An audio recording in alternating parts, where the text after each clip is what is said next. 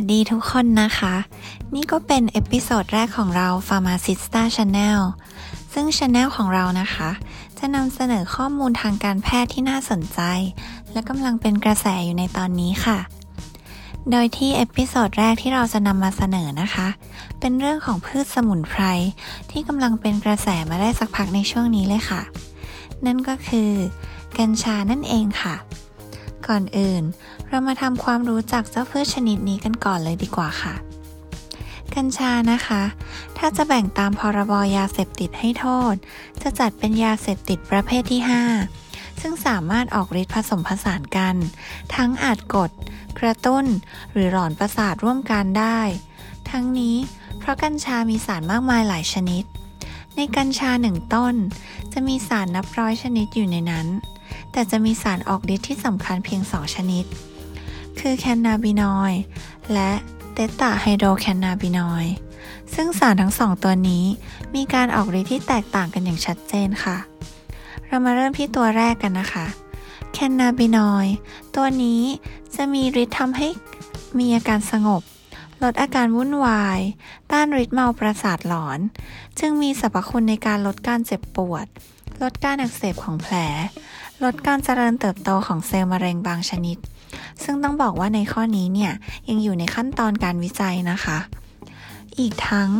ยังอาจลดอาการปวดทรมาน จากขั้นตอนการรักษาโรคมะเร็งได้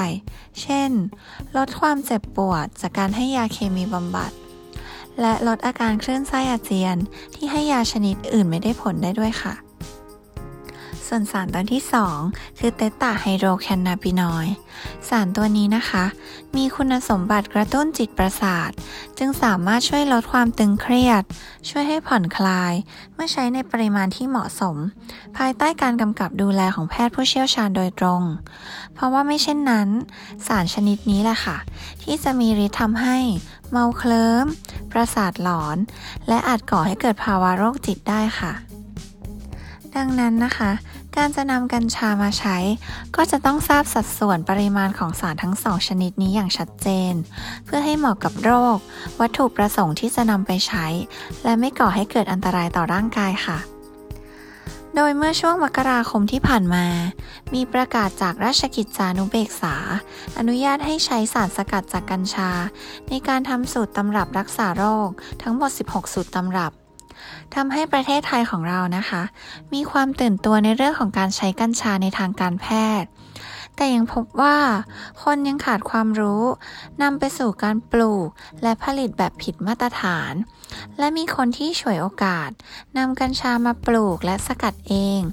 ซึ่งอาจจะทำให้มีทั้งสารปนเปื้อน และมีสัดส่วนของสารออกฤทธิ์สำคัญทั้งสองชนิดนี้อย่างไม่ชัดเจน จึงอาจจะก่อให้เกิดผลเสีย ผลข้างเคียงที่อาจจะเป็นอันตรายร้ายแรง ต่อผู้ที่นำไปใช้ได้ค่ะ โดยอันตรายที่อาจจะเกิดขึ้นนะคะ ได้แก่ ข้อ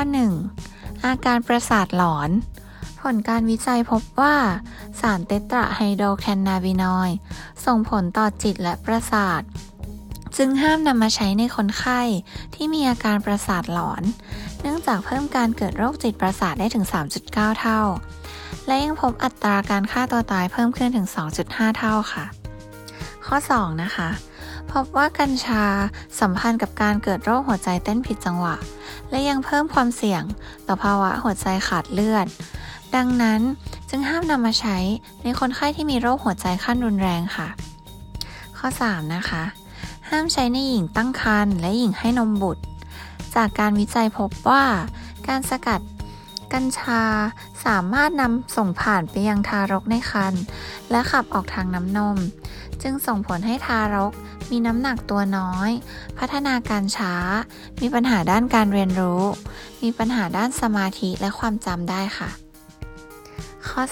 4 ห้ามใช้ในเด็กที่มีอายุต่ำกว่า 18 ปี ราะพบว่ามีความเสี่ยงต่อการเกิดอาการทางจิตเภท และลดความเฉลียวฉลาด อีกทั้ง การใช้ในเด็กจะนำไปสู่การติดสารเสพติดชนิดอื่นมากขึ้น เมื่อเติบโตเป็นผู้ใหญ่ค่ะ ข้อ 5 แล้วนะคะ เนื่องจากสารสกัดของกัญชานั้นมีการขับออกทางตับ จึงต้องระมัดระวังในการใช้กับผู้ป่วยที่มีภาวะโรคตับอยู่เดิมค่ะ ข้อ 6 หากได้รับสารสกัดกัญชาที่มากจนเกินไป อาจจะทำให้ร่างกายอ่อนเพลีย น้ำหนักลด มีโรคแทรกซ้อน และอาจทำลายระบบภูมิคุ้มกันทำให้มีภาวะติดเชื้อได้ง่ายค่ะ จากทั้งหมดที่กล่าวมานะคะ นำมาสู่คำถามที่ว่า ประเทศไทยของเราพร้อมจริง ๆ หรือเปล่าที่จะนำกัญชามาใช้ในการรักษา เราจะสามารถควบคุมการใช้กัญชา ให้อยู่ภายใต้กฎหมาย และไม่เสี่ยงต่อการใช้เกินขนาดได้หรือไม่ หากกัญชาที่สรรพคุณหลายอย่างนั้น ยังอยู่ในขั้นตอนของการวิจัยและยังคลุมเครือ แต่หากผลข้างเคียง นั้นมีการวิจัยที่ชัดเจน จะถูกนำมาใช้ได้อย่างเสรีค่ะ สุดท้ายนะคะ